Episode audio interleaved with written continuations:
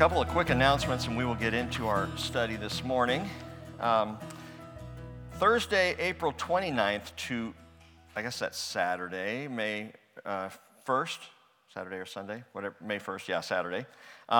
We're going to be repaving the driveway and the parking lot area. Very excited about this. You know, these are the church expenses that thrill me the most.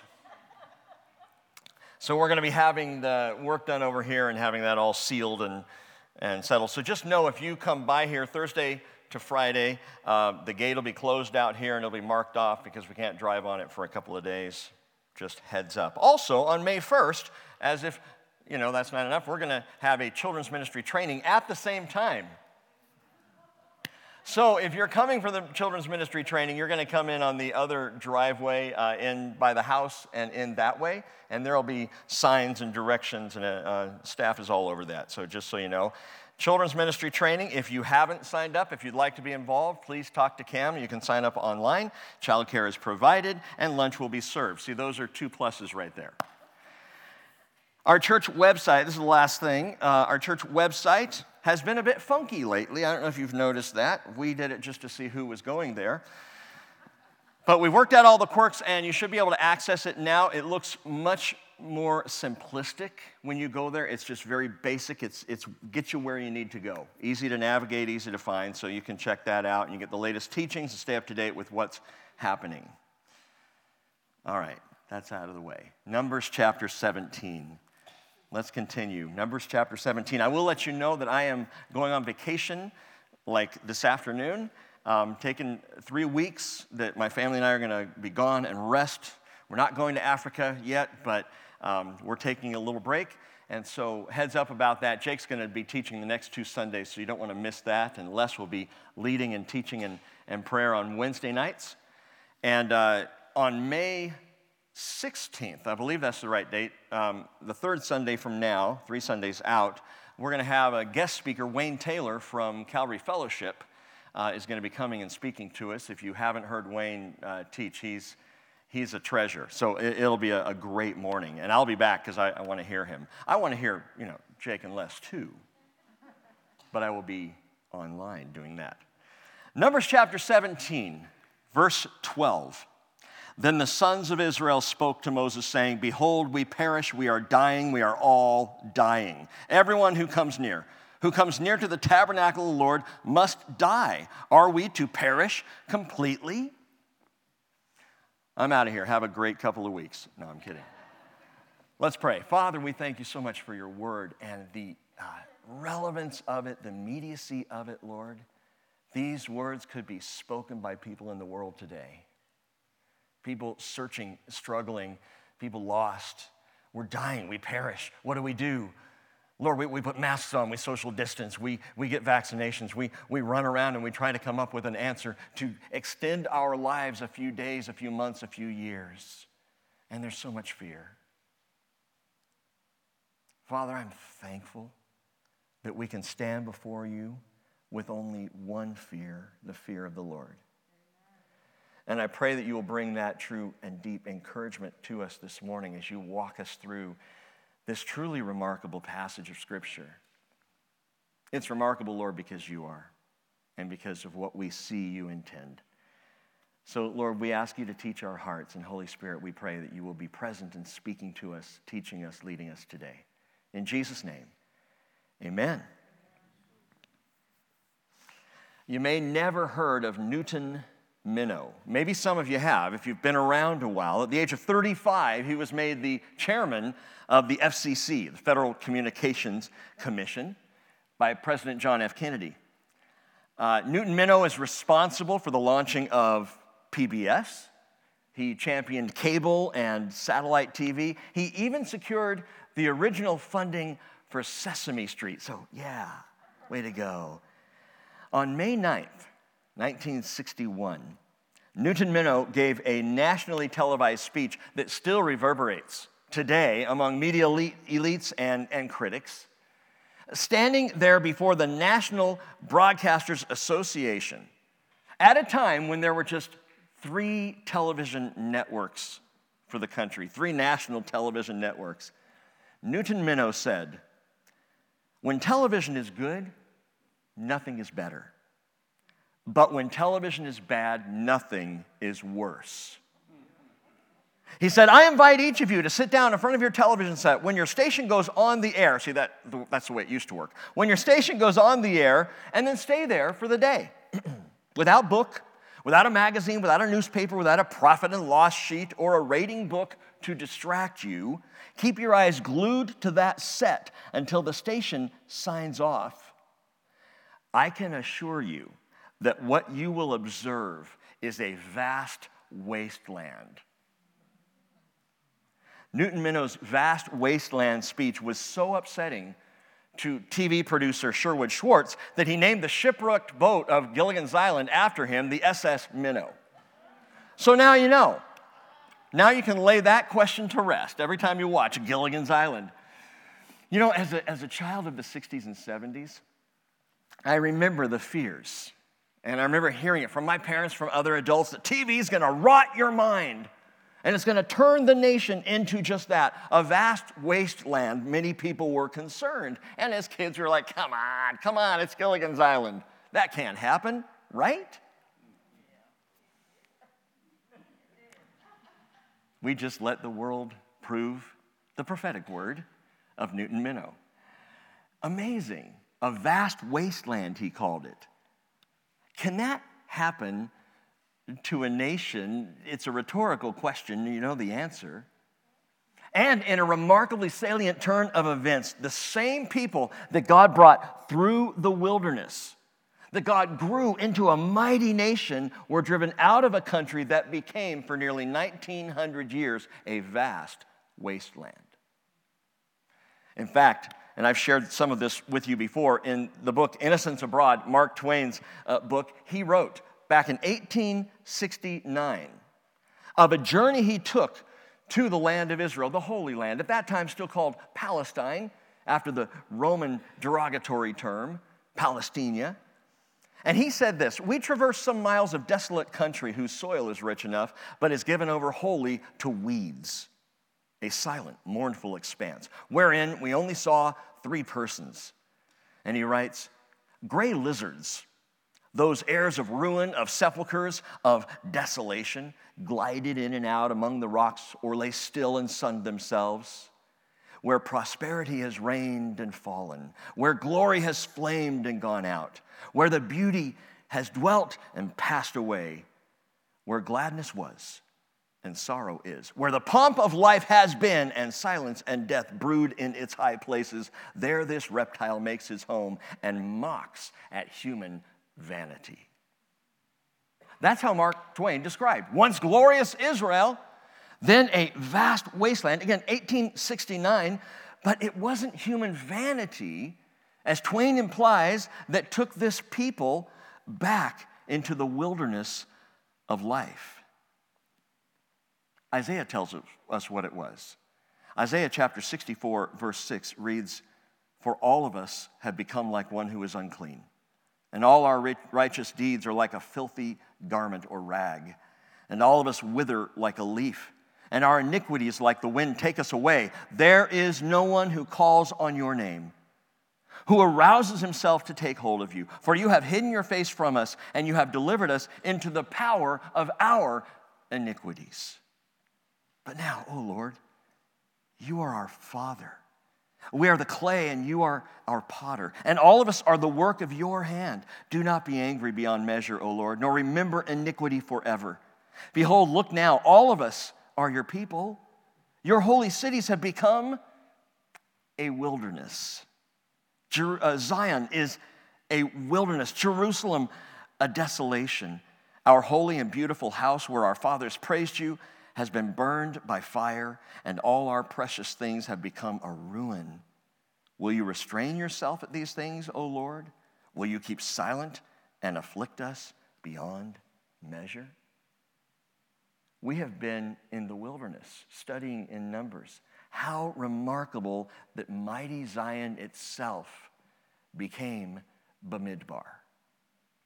The people brought through the wilderness were driven out to leave a wilderness. And you know what? From Newton Minow back to Mark Twain, all the way back to Isaiah, the cause of a national or human desolation finally comes into focus. We can know what destroys a nation, and it's right here, verse 7, there is no one who calls on your name, who arouses himself to take hold of you.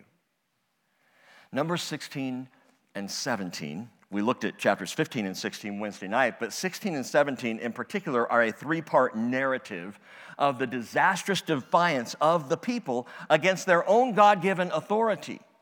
So that's what's really happening in 16 and 17. It's not rebellion so much against God, it's rebellion against those God has established as mediators, as intercessors for the people. Specifically, it's rebellion against the Aaronite priesthood, against Aaron and his sons being in the positional role of leading.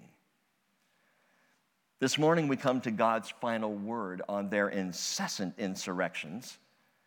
And the answer to this, how does anyone, be it a person or a nation, how does anyone get out of the vast wasteland of sin and despair? And the answer is we've got to be led out. We must be led out. As David wrote in Psalm 23:4, even though I walk in the valley of the shadow of death, I fear no evil, for you are with me, your rod and your staff, they comfort me. We need a rod. We need a staff to lead us out of the nation that's becoming a wasteland. And I'm not suggesting we hop on board a ship called the Mayflower and try to find a new land. There aren't any more. We need someone to lead us out of what is now a wasteland and into what will be a glorious kingdom. We need a rod. Not a Rod Gilmore, just a rod. And our story this morning, it involves 13 rods. Watch this, verse 1 of chapter 17. Then the Lord spoke to Moses, saying, speak to the sons of Israel, and get from them a rod for each father's household. 12 rods from all their leaders according to their father's households, and you shall write each name on his rod. And write Aaron's name on the rod of Levi, for there is one rod for the head of each of their father's households. And he says, verse 4, you shall then deposit them in the tent of meeting in front of the testimony, that is the ark. The testimony is the Ten Commandments within the ark, so sometimes the ark itself was called the testimony, and where I meet with you. Throughout Numbers, now this is important to note, we're talking really about 13 rods this morning, because throughout the book of Numbers, Levi is separated from the 12 tribes as a 13th tribe. What was once the tribe of Joseph is now Ephraim and Manasseh. And so those two tribes with the rest of the tribes make up 12 if you take Levi out. If you put Levi in, there's 13. So what we're talking about here is 12 rods, one from each tribe, and a 13th rod from the tribe of Levi with Aaron's name inscribed as the leader of the Aaronite priesthood. And if you note, the last part of verse 6 says 12 rods with the rod of Aaron among their rods. And so the implication there in the Hebrew is that there are the 12 rods and you put Aaron's rod with theirs. That would make a total of 13. Not so important, but just so you understand what's going on. The word rod is interesting here. And it's descriptive because it's a word that means staff, mateh. Mateh in the Hebrew means staff, rod, but it also means tribe. Rod or staff or tribe, and that's how it's used back in Numbers chapter 1, verse 4, with you moreover there shall be a man of each tribe, each mateh, a man of each staff, each rod, each one of his father's household. The implication is that the rod or the staff of a tribal leader was a symbol of his authority over the tribe, which is also mateh, staff, tribe, the leader. Numbers chapter 1, verse 21 says, they're numbered men of the tribe of Reuben.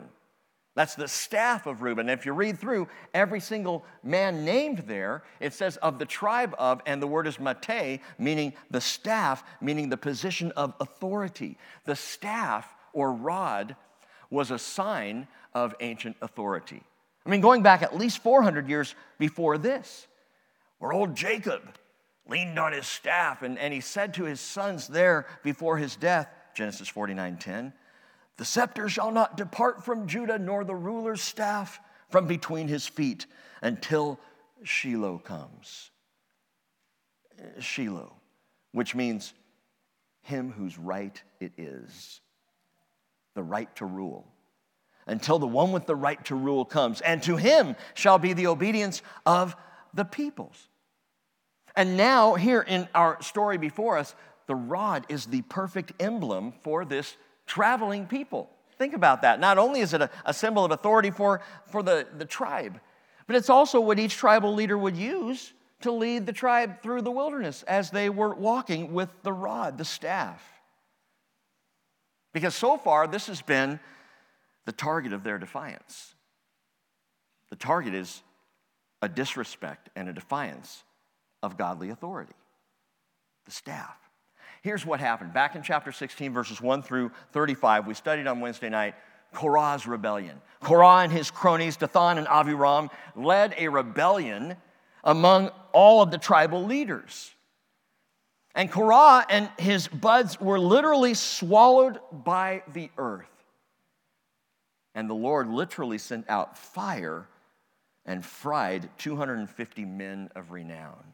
That's how chapter 16 begins. And then the chapter ends, verses 41 through 50, the very next day, with all the people gathering against Moses and Aaron in defiance again. Unbelievable. So God struck them with a plague that left 14,700 people dead instantly.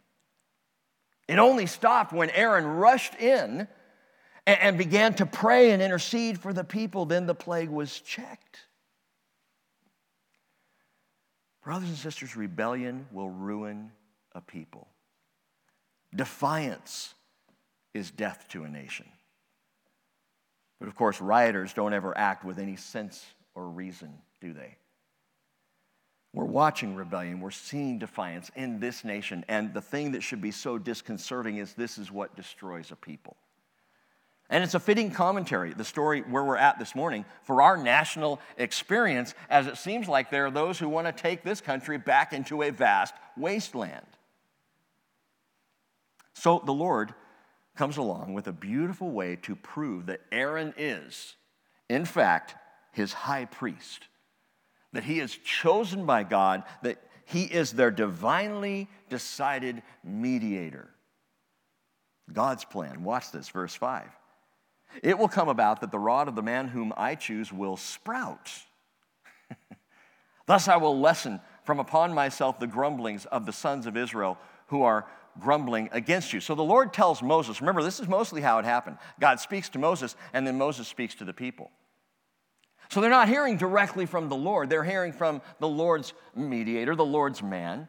And then they have to choose to believe whether or not they think the Lord really spoke to Moses. Well, Moses therefore spoke, verse 6, to the sons of Israel and all their leaders, and they gave him a rod apiece for each leader according to their fathers' households, 12 rods with the rod of Aaron among their rods. So Moses deposited the rods before the Lord in the tent of the testimony. 13 rods laid out there before the veil, in the holy place.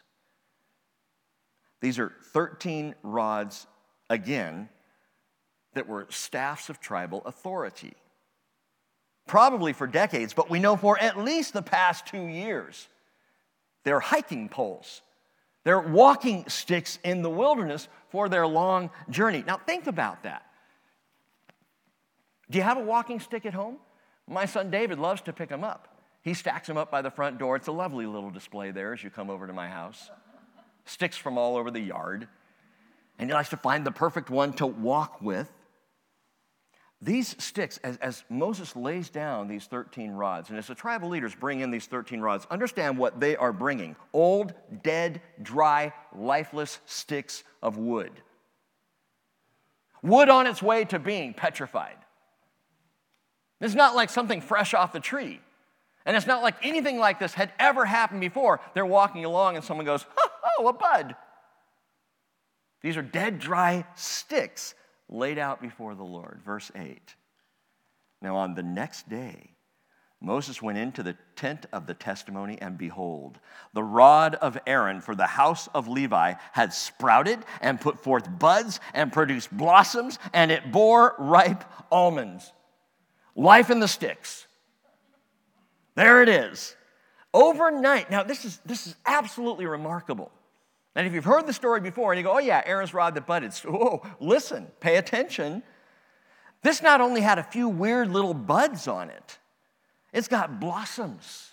It's got ripe almonds growing all over it. It has fruited overnight. And you botanists ought to know this kind of thing just doesn't happen. This never happens. In fact, even on the branches of a live almond tree, this never happens. What do you mean? Green buds, white blossoms, and fruit-encased almonds never appear at the same time. They grow in process. The buds come out, then they flower into these beautiful white flowers that cover the tree, and then the flowers fall off and the fruit appears. That's the order of things. That's the way it naturally happens. But in this case, Aaron's rod has all of it on there at the same time, all three stages of growth. And with all three stages of growth present, here's the thing. No one could claim that Moses just crept in during the night to replace Aaron's rod with a common branch from an almond tree. If he had, the branch might have had almonds on it, depending on the time of year. Could have had blossoms on it. Could have had buds on it. It would not have had all three all over it. This was a clearly divine miracle. Verse 9. Moses then brought out all the rods from the presence of the Lord to all the sons of Israel, and they looked, and each man took his rod. And I can just see it, the 12 leaders slouching away, dragging their dead, dry, boring sticks, while Aaron's staff was just bursting with new, vibrant life. Verse 10, but the Lord said to Moses, put back the rod of Aaron before the testimony to be kept as a sign against the rebels, that you may put an end to their grumblings against me so that they will not die. Verse 11, thus Moses did, just as the Lord had commanded him, so he did. Put the rod back before the testimony. Again, that's in front of the ark bearing or holding, containing the Ten Commandments, which are the testimony. So he lays that rod down there, and he's told that's where it needs to stay. You know what else was there? The jar of manna. Jar of manna, the rod, put that there, keep it there. And the Hebrew pastor actually confirms that it was eventually kept inside the ark. Hebrews chapter 9, verse 4, the Ark of the Covenant was covered on all sides with gold, in which was a golden jar holding the manna, and Aaron's rod which budded, and the tables of the covenant. That was all put in there and kept inside the Ark of the Covenant. Why? All three of these things held in the golden box were, as verse 10 describes, signs against the rebels. Symbols, if you will, of their rebellion, of their failure to keep the law, their grumbling over the manna, and their rebellion that led to the staff of Aaron blossoming and budding and fruiting as it did. All there in the box, but kept under mercy. Hold that thought. Let's ask a question this morning, because there's the story before us, and it seems pretty simple, pretty straightforward, pretty supernatural. But why almonds? Why almonds? Why not a branch of a fig tree? Or a date palm? Or perhaps a grape cluster like they just brought back from the land? All these point to Israel prophetically, but here we have Aaron's rod bursting like with the buds and blossoms and fruit of the almond tree. Why an almond? I suggest to you some things. First off, in the Middle East, almonds were highly prized. Very, very valuable for food and for taking in. Genesis 43:11. You may recall that old Jacob, when he sent his sons back into Egypt to speak with Joseph, who they didn't know yet was Joseph, he sent him down and he said, if it must be so, do this. Take some of the best products of the land in your bags. Carry down to the man as a present a little balm, a little honey, aromatic gum and myrrh, pistachios, nuts, and almonds. Take almonds down to him. By the way, almonds aren't nuts.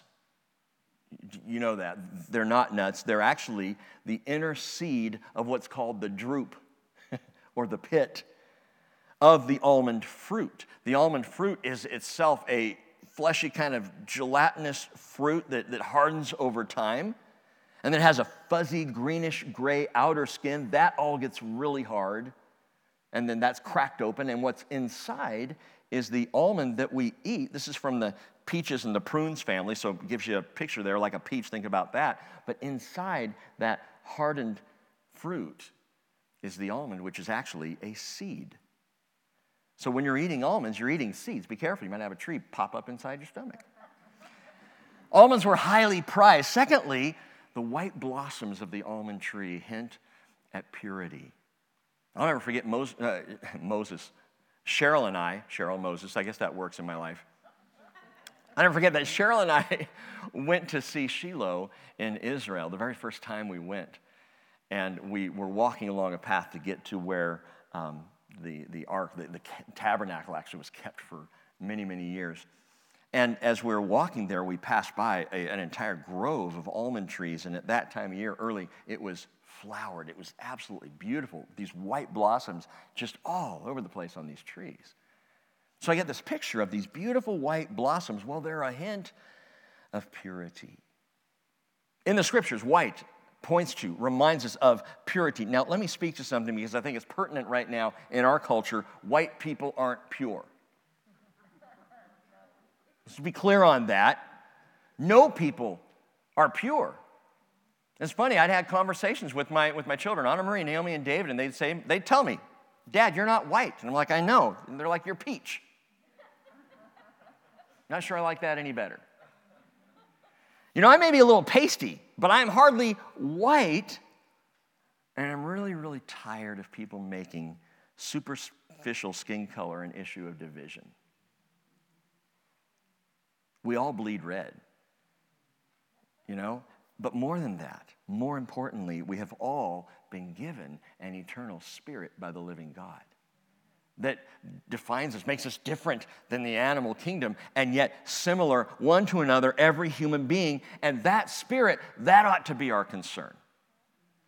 We got a country rioting over skin color and politicians using it to undermine people and control people. And the reality is, skin color is irrelevant.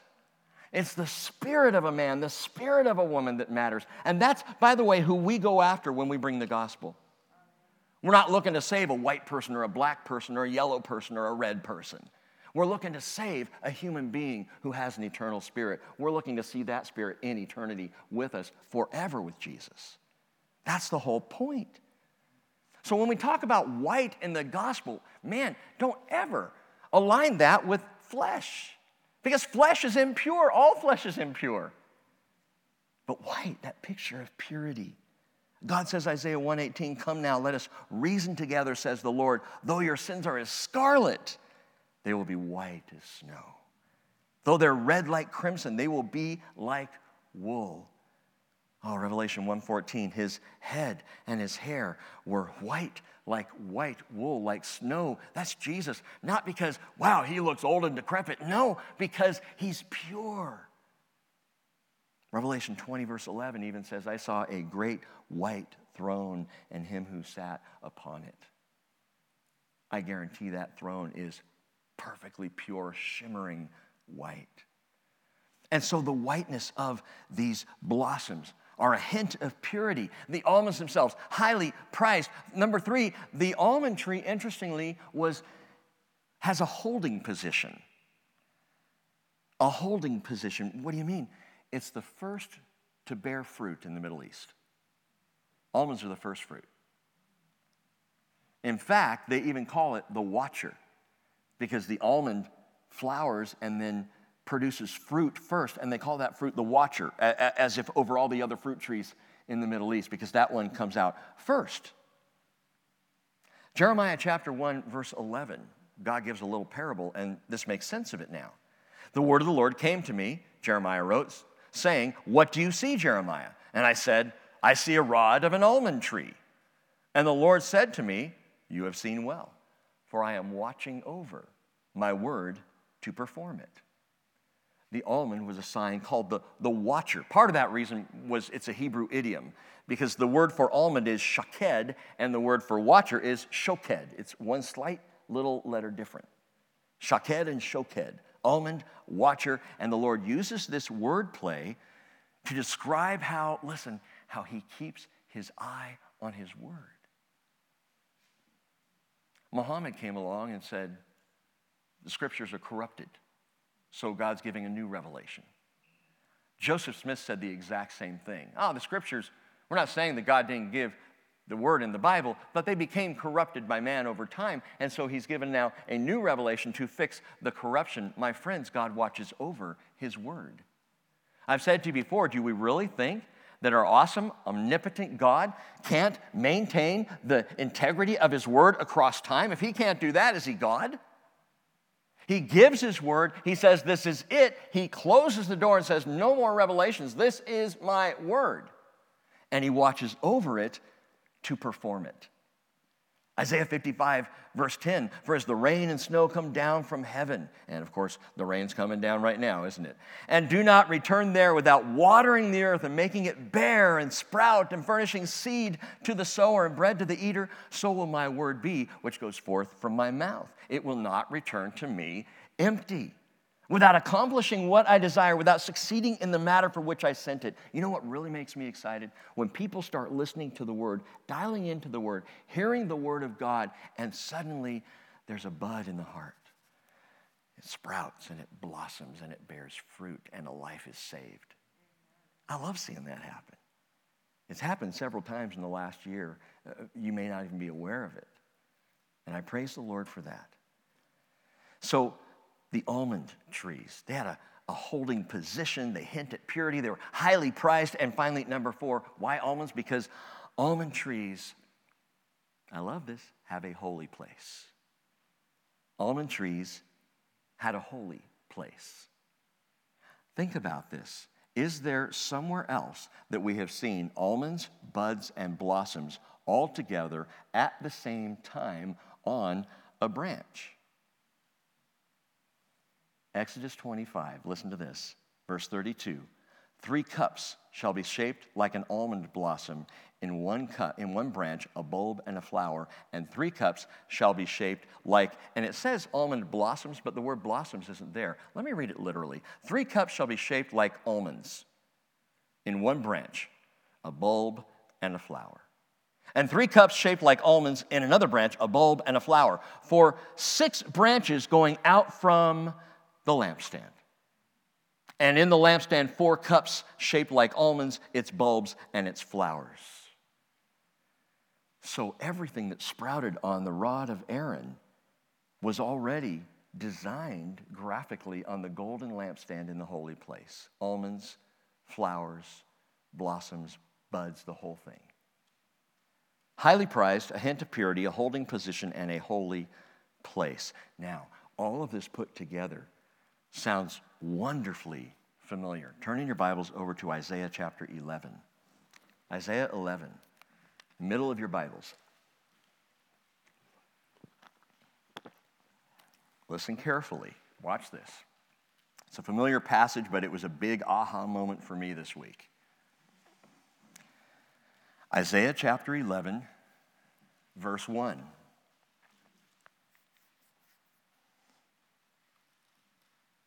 Give you a minute for the rustling to stop. Isaiah 11, verse 1, then a shoot will spring from the stem of Jesse, and a branch from his roots will bear fruit. And my friends, I can tell you with absolute assurance, this is an almond shoot.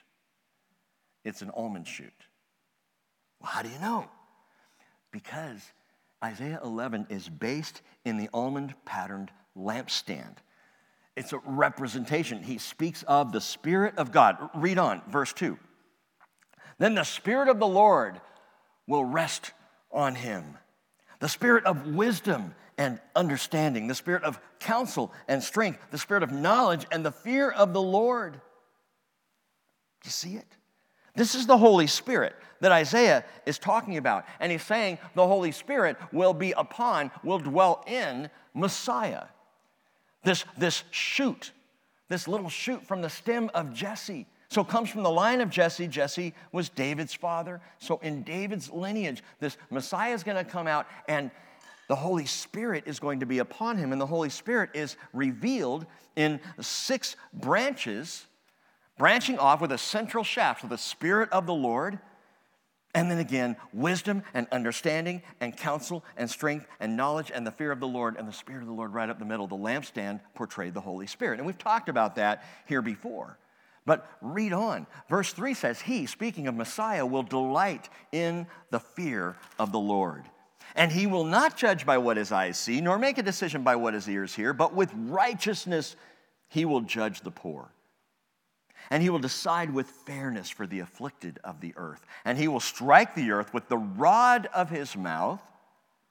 And with the breath of his lips he will slay the wicked. Also righteousness will be the belt about his loins, and faithfulness the belt about his waist. We're talking about King Messiah. And then he continues to talk about King Messiah's kingdom. Verse 6, and the wolf will dwell with the lamb, and the leopard will lie down with the young goat, and the calf and the young lion and the fatling together. And a little boy will lead them. Also, the cow and the bear will graze. You ever seen that? Not unless the bear's looking at the cow like, burger time, right? It says, their young will lie down together. The lion will eat straw like the ox.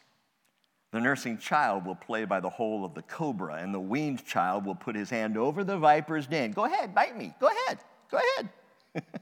They will not hurt or destroy in all my holy mountain, for the earth will be full of the knowledge of the Lord as the waters cover the sea. My friends, if you're concerned about the current rebellions and issues and problems of mankind, just read that verse again. The earth will be full of the knowledge of the Lord. Everyone's going to know. This is a perfect, beautiful kingdom that God is bringing through Jesus Christ. It says in verse 10, in that day, the nations will resort to the root of Jesse, who will stand as a signal for the peoples, and his resting place will be glorious. This is Jesus, the Messiah. You know that, who is both the shoot of Jesse, the shoot of the stem, the shoot of the almond tree, as it were, verse 1. And verse 10, he is also the root.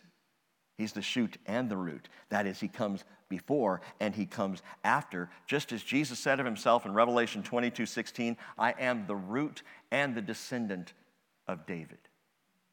He came before. He comes after.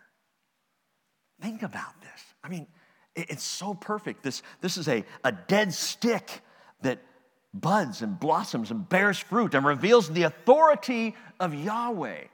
Aaron's rod points directly to the resurrected Jesus Christ.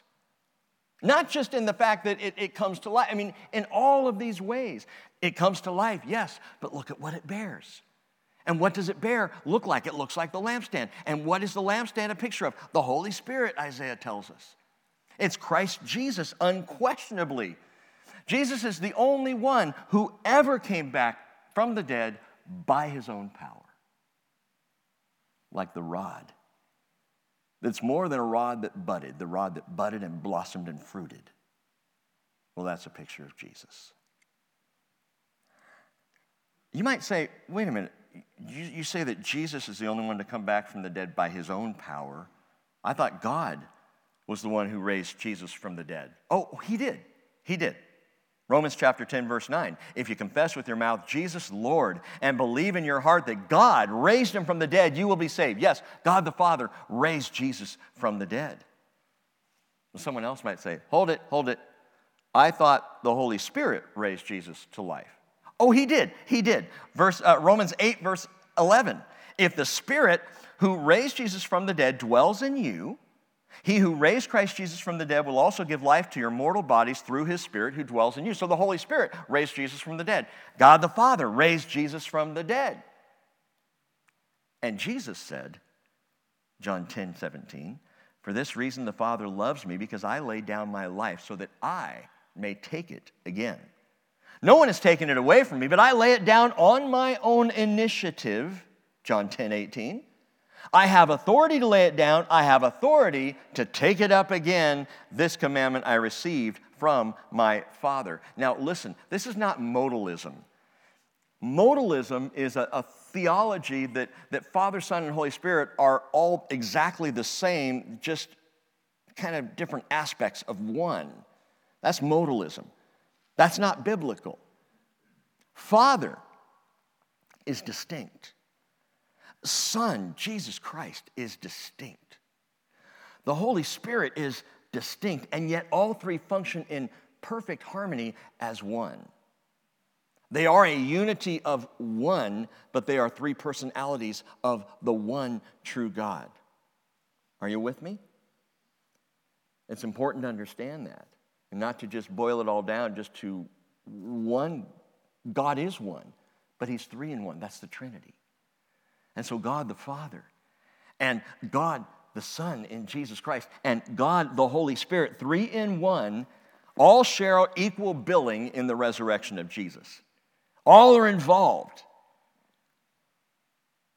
Jesus Christ, the living almond branch, prized, pure, positioned as the first fruits, the Bible calls him, who, by the way, keeps watch over his word. He is the word. And he's wholly placed, bearing the light of the Holy Spirit. It is a perfect picture of Jesus.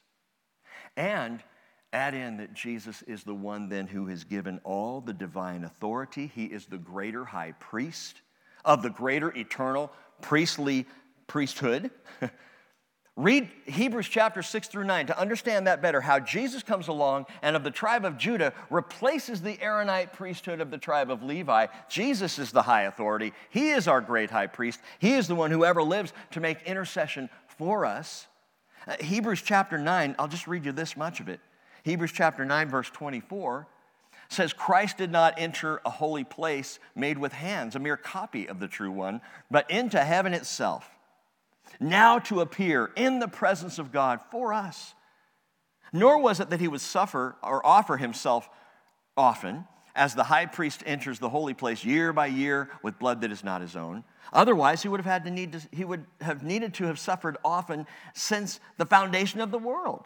Think about that. What the Hebrew pastor is saying is if Jesus was like Aaron, he would have had to go to the cross every time someone sinned.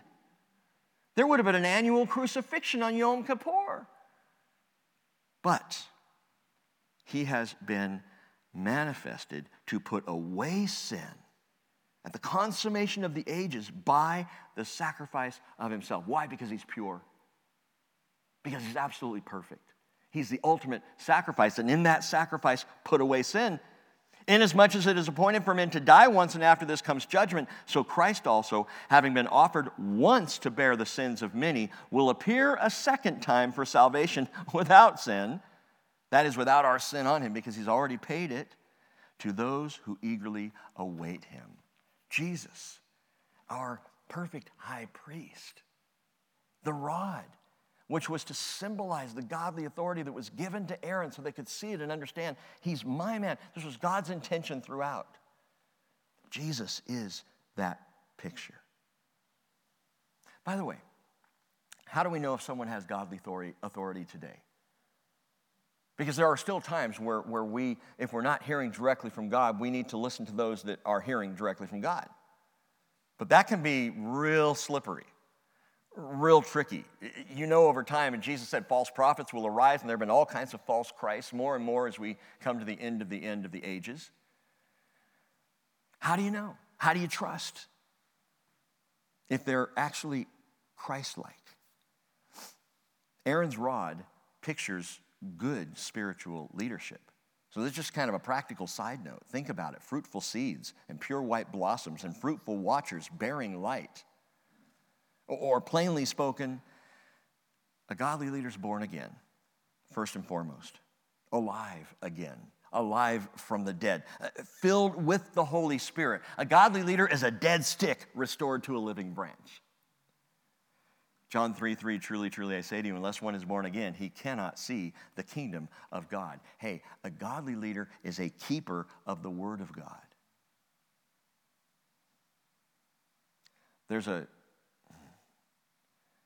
Something was shared with me this last week, and I'm trying to figure out how do I say it without throwing someone under the bus. Let's just put it this way. There are pastors that don't believe what they teach. And the moment you find that out, you need to stop listening to that pastor. Don't listen to him. I was going to say, unless he's teaching heresy and doesn't believe it, that's okay. But no, that's not okay. track with me here. There are pastors who will teach one thing and believe something else. And that's a lack of integrity, folks. It's the Word of God. It is always the Word, the Word, the Word. The Word must be taught. The Word must be watched. The Word must be kept.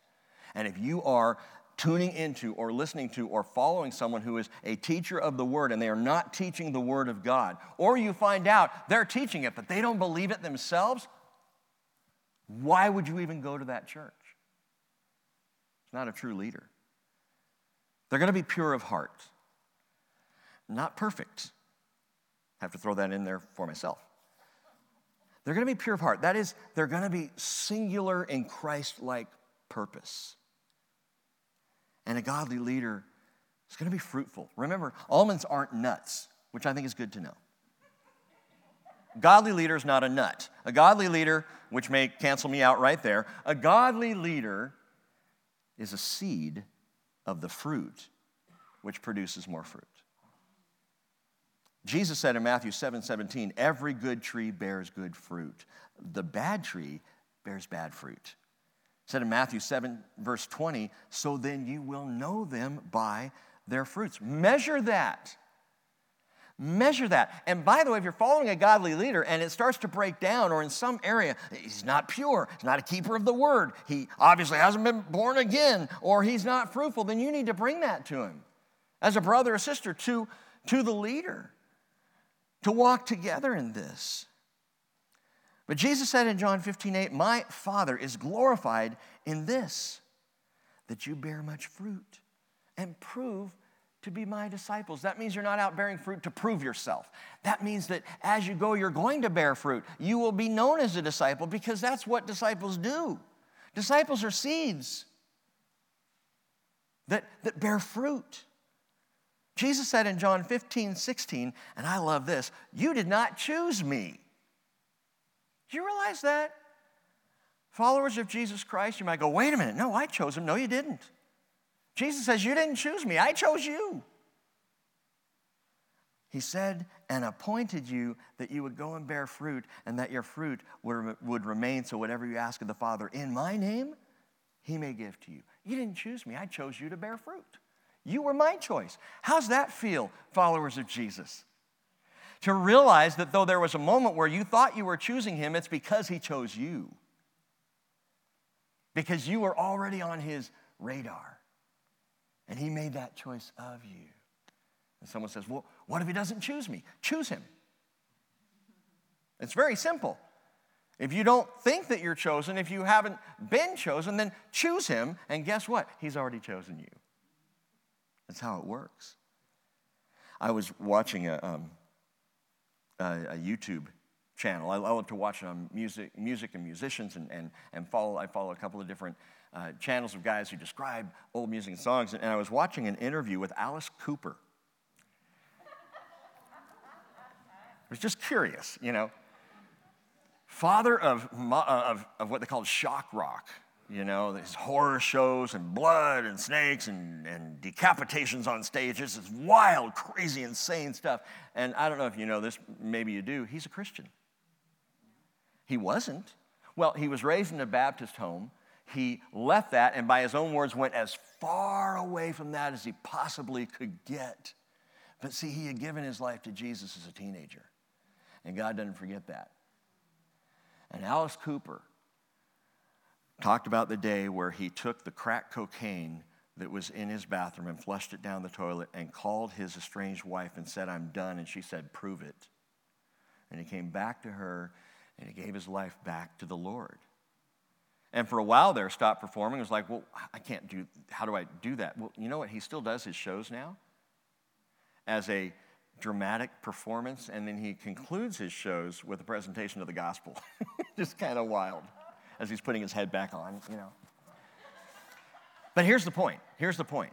Listen to interviews with him now. He is clean, he is sober, and he talks about Jesus. And he's not shy to do so. And he is positioned among some messed up people to share Christ. And he said this, and it is absolutely theologically sound. This is a direct quote from Alice Cooper, that great 20th century theologian. He said, You don't accept Jesus. You accept that he has accepted you. Go, Alice. His name's Vince, by the way. It's not even Alice. That's just kind of the persona. Anyway, Galatians chapter 5, verse 28 tells us the fruit of the Spirit is love and joy and peace and patience and kindness, goodness, faithfulness, gentleness, self-control. Against such things, Paul says, there's no law. That's not stuff of the law, my friends. That is the stuff of grace. That is the stuff of Jesus Christ in a life, budding and blossoming and fruiting. The fruit of the Spirit. So you want to test out, you want to look at whether or not someone's a godly leader. And I'm not saying whether or not you agree with someone who's leading. I'm saying if you want to see if they are a godly leader, that God has chosen that person in that place, in that time, you've got a very clear measure. Just look at the stick. Check out the rod. Is it budding? Is it blossoming? Is it fruiting? If not, you need to go talk to that leader. I'm going on vacation, so I can say that right now. But wait. We began with the end of the story, with the final two verses, cried out in despair. You would think in this moment they'd see this branch and go, wow, it's a supernatural miracle. Aaron, he's our man. But instead, the sons of Israel spoke to Moses saying, behold, we perish, we're dying, we're all dying. Everyone who comes near to the tabernacle of the Lord must die. Are we to perish completely? And I think, shouldn't these verses have come at the beginning of the story? You know, the plague, 14,700 dead, and then Aaron prays and the plague is checked, and then the people cry out, we're dying, oh, we perish. But no, this is now after the proof in the rod of Aaron. The people are still distraught. Why? Because death by defiance always leaves people unsettled. I don't even know if they're done burying the 14,700 yet. Death was in the camp. Even as life sprung forth from that dry stick, death was around the camp, leaving people unsettled and uncertain and unsure of their own future. And you know what? We look around and we see riots and we see rebellions and we see death, and we know sin kills. So, what do human beings do in this vast wasteland surrounded by death? What do? We lean on all kinds of crutches. We have the crutch of relationships, maybe a husband, a wife, a boyfriend, a girlfriend, someone you think this is the person. And then when they don't work out, well, maybe this is the person. Trading in one rod for another, they're still dry sticks. Careers, this will give me some fulfillment, some satisfaction. This career that I'm building and establishing, that's the thing. Business, philanthropic, political causes. Hey, I'll find my meaning in that. Even ministries and missions can be crutches that we lean on. The problem is they are all dry sticks that eventually will bend and they'll crack and they'll break. You can only walk so far. Some call Christianity a crutch. I know you've heard that one. That's actually really old. If I hear that today, I'm like, wow, you are irrelevant and out of date. They were saying that back in the 50s and 60s. Come on. Christianity's a crutch. You know what? It is.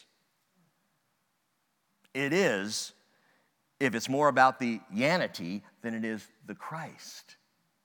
If church and the Bible become, well, if they're no more than a social paradigm or a lifestyle choice for you, if, as Jesus said, John 5:39, you search the Scriptures because you think that in them you have eternal life, yes, it's a crutch.